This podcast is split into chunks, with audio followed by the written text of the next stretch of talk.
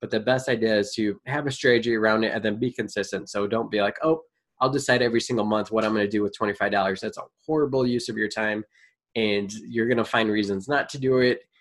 And sometimes they're not always going to be logical. This is Techie Personal Finance Bootcamp, where I help tech professionals in their 20s and 30s balance a great life today without sacrificing their future possibilities.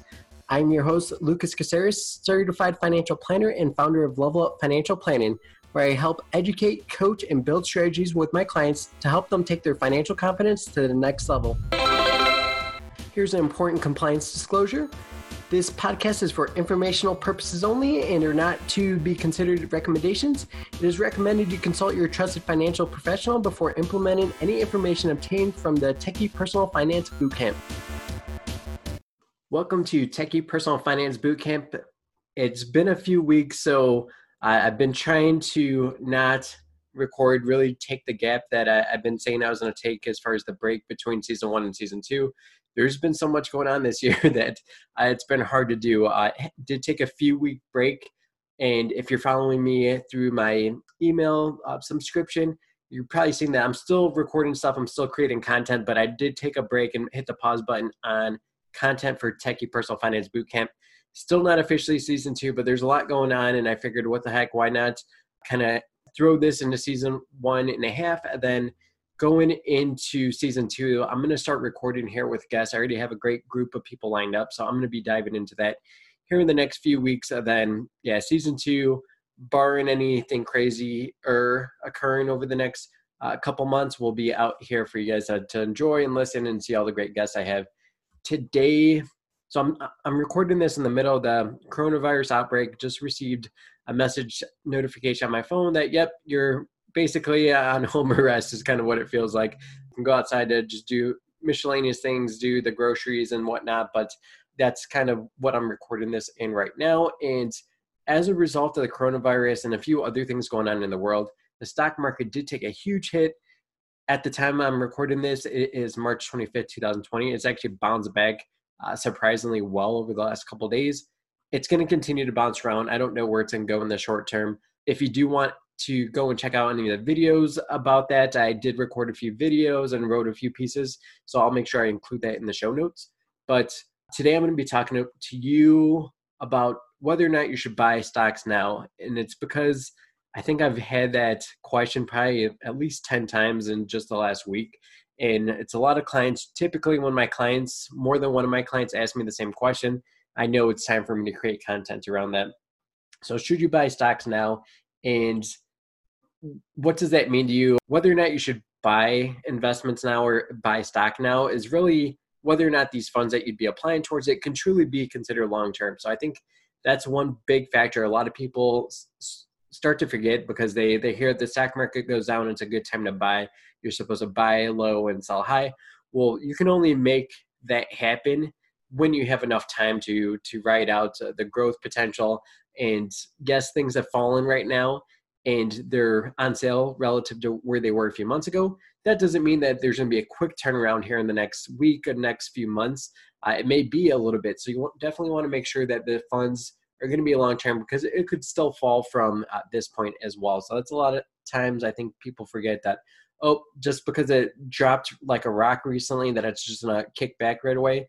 Yes, the last few days that has happened, but that's we don't know if this is that the end of kind of the fallen or if this is just more of the same that we're going to see over the next few months until the coronavirus stuff gets a little bit more solidified as far as how long this is this going to be what's all of the different government interventions and and how are those actually going to help and assist in the long term so it's important to know some other factors too that super important to me is having a fully funded emergency savings. So if you don't have a fully funded emergency savings there's a high possibility of a recession coming up. And the worst thing that could happen is that you're kind of over leveraging yourself throwing stuff into investments thinking that's going to be a, good return for you that you're going to get 10 20% returns.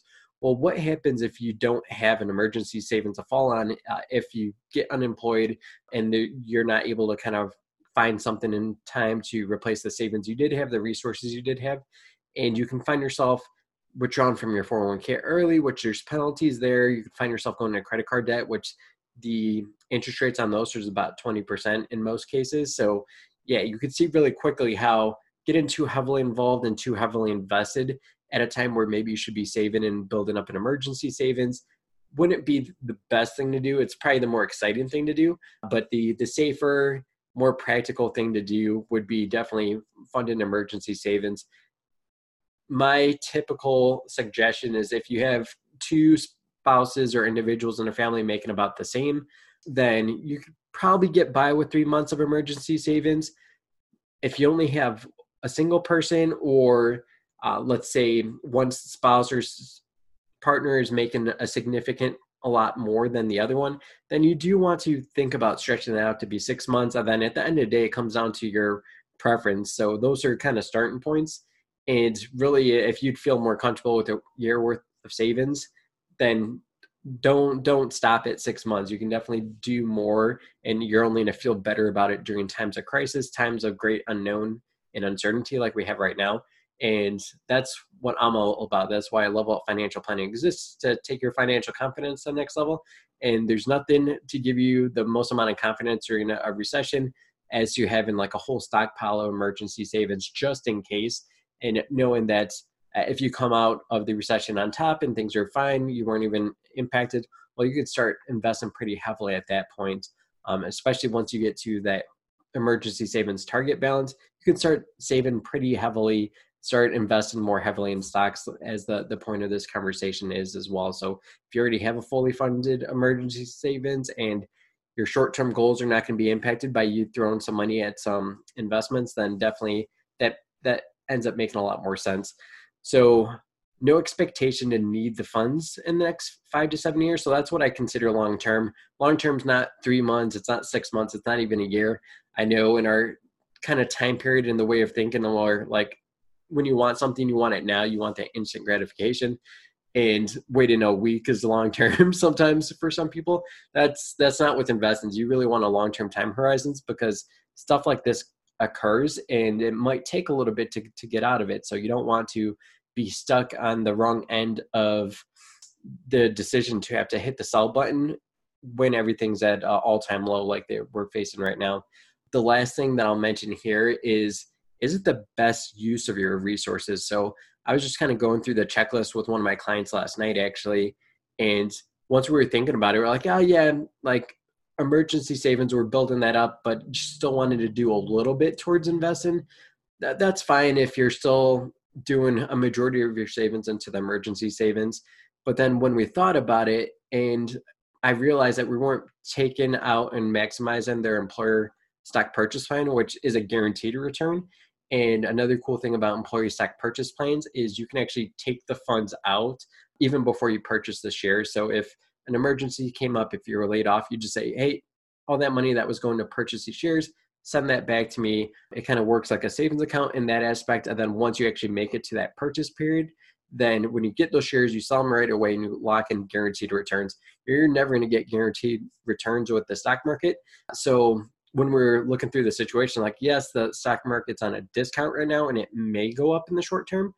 But in this particular example, like, there is a way better use of these funds where you can get a guaranteed return, not actually have to have that long term window. You just need to have the long term window with the employer stock purchase plan of six months. Because what you do is you just sell it right away to lock in the, that return. So we we kind of decided like, oh, that's actually a way better years, no risk, and a, lot more guaranteed upside just because there are no guarantees with the traditional stock market. So let's say that you do have an emergency savings and you're, and you're ready to invest. One thing you have to realize is, yeah, it's a good time to kind of apply money into the stock market if you have money to do so. You have enough emergency savings and that long-term time horizon. But one of the things that a lot of people don't realize is like, oh, well, I've already invested everything and everything else is already accounted for. So really, all I'm investing is like hundred dollars a month or twenty five dollars a month. Uh, not to belittle that or make it seem like it's not important, because that's actually the best thing you can do is start to make small uh, decisions. And if you have to trick yourself and use this as a motivation, is like, oh, this is a really good time to start this. That's important to be aware of that really if, if we're starting with a smaller amount it's not like you're going to get like a killer return. It's not going to be as meaningful especially if you already have other assets like 401ks that have already built up. You're going to see the growth there. You're not going to see the growth with a little account starting with $100 a month. Um, still valuable but it's not the same conversation as someone that's like oh i actually had $100000 just sitting in a savings account and now is this a good time to invest well, if you have that much, then it's a very different conversation than if you're just doing $100 a month because you're able to definitely take advantage of where the prices are now. With $100, yeah, you can take advantage at right now with the time, but it's not really going to be a meaningful impact or kind of proposition. It's really going to be the long term accumulation of doing that $100 every single month that's really going to have the impact. So I think that's one thing a lot of people don't realize too is like, oh, I'm going to get in this investment, it's going to double, and it's going to be like hundreds of thousands of dollars. Well, $100 doubled is $200. It's not $100,000 or a sizable amount. So I think some people get caught up in in the growth potential. So you just want to make sure that you're thinking clearly and hopefully this video and podcast episode kind of helps you walk through these different stages of thought for this. The cool thing though is that you can actually dollar cost average in. So when you're doing that $100 a month or $25 a month, whatever it is that you feel that you can do, and not put yourself in a financial bind should an emergency come up. It's called dollar cost averaging, and it's because if you're doing something every single month, no matter what the price is, those things are going to average out over time. And what happens is when the stock market's going down and it's lower, you're actually buying more shares on the opposite end. So before all this craziness happened with the coronavirus and the market started to fall, we were at all time highs. So when you're at all time highs, you're going to be purchasing a lot less shares than you were previously. And so what happens though is over time those things average out. So you're not trying to time the market. You're not trying to think that uh, because of some research that you did it's going to be so far advanced and you're going to be so much more informed than all the people that are paying millions of dollars to do this. So you kind of save your time there trying to, to time stuff or let stuff build up. You just say you know what? I don't know what it's going to be. I'm not sure what it's going to do. I'm just going to do the same thing consistently on a regular basis. And for an example i'll use $200 monthly savings and the cool thing about this is if you have a 401k, you're actually doing that dollar cost averaging already. Every time you get paid, you're already doing this. So the people that have mentioned this to me, my clients, and a few other people that have reached out, like you're already putting more into it. You're purchasing more shares uh, as a result of everything being lower. So don't feel like you're not doing anything. Your money that you're putting into it now is actually working a lot harder for you, doing a lot more for you than it would have otherwise. Uh, but for this example of $200 a month into a 401k, for scenario one, we're saying your first pay period, the cost of one share of those shares that you could be purchasing is $75.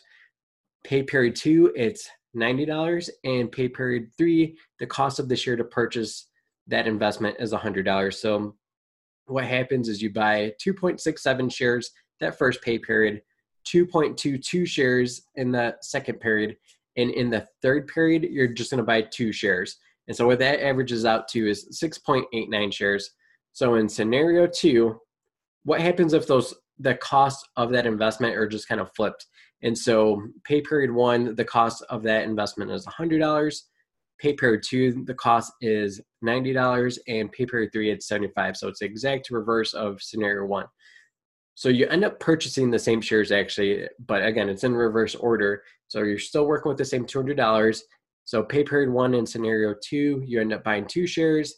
Pay period two, you purchase 2.22 shares, and pay period three, you purchase 2.67 shares. So guess what? The the total and the average ends up being the same. So you still own the same 6.89 shares.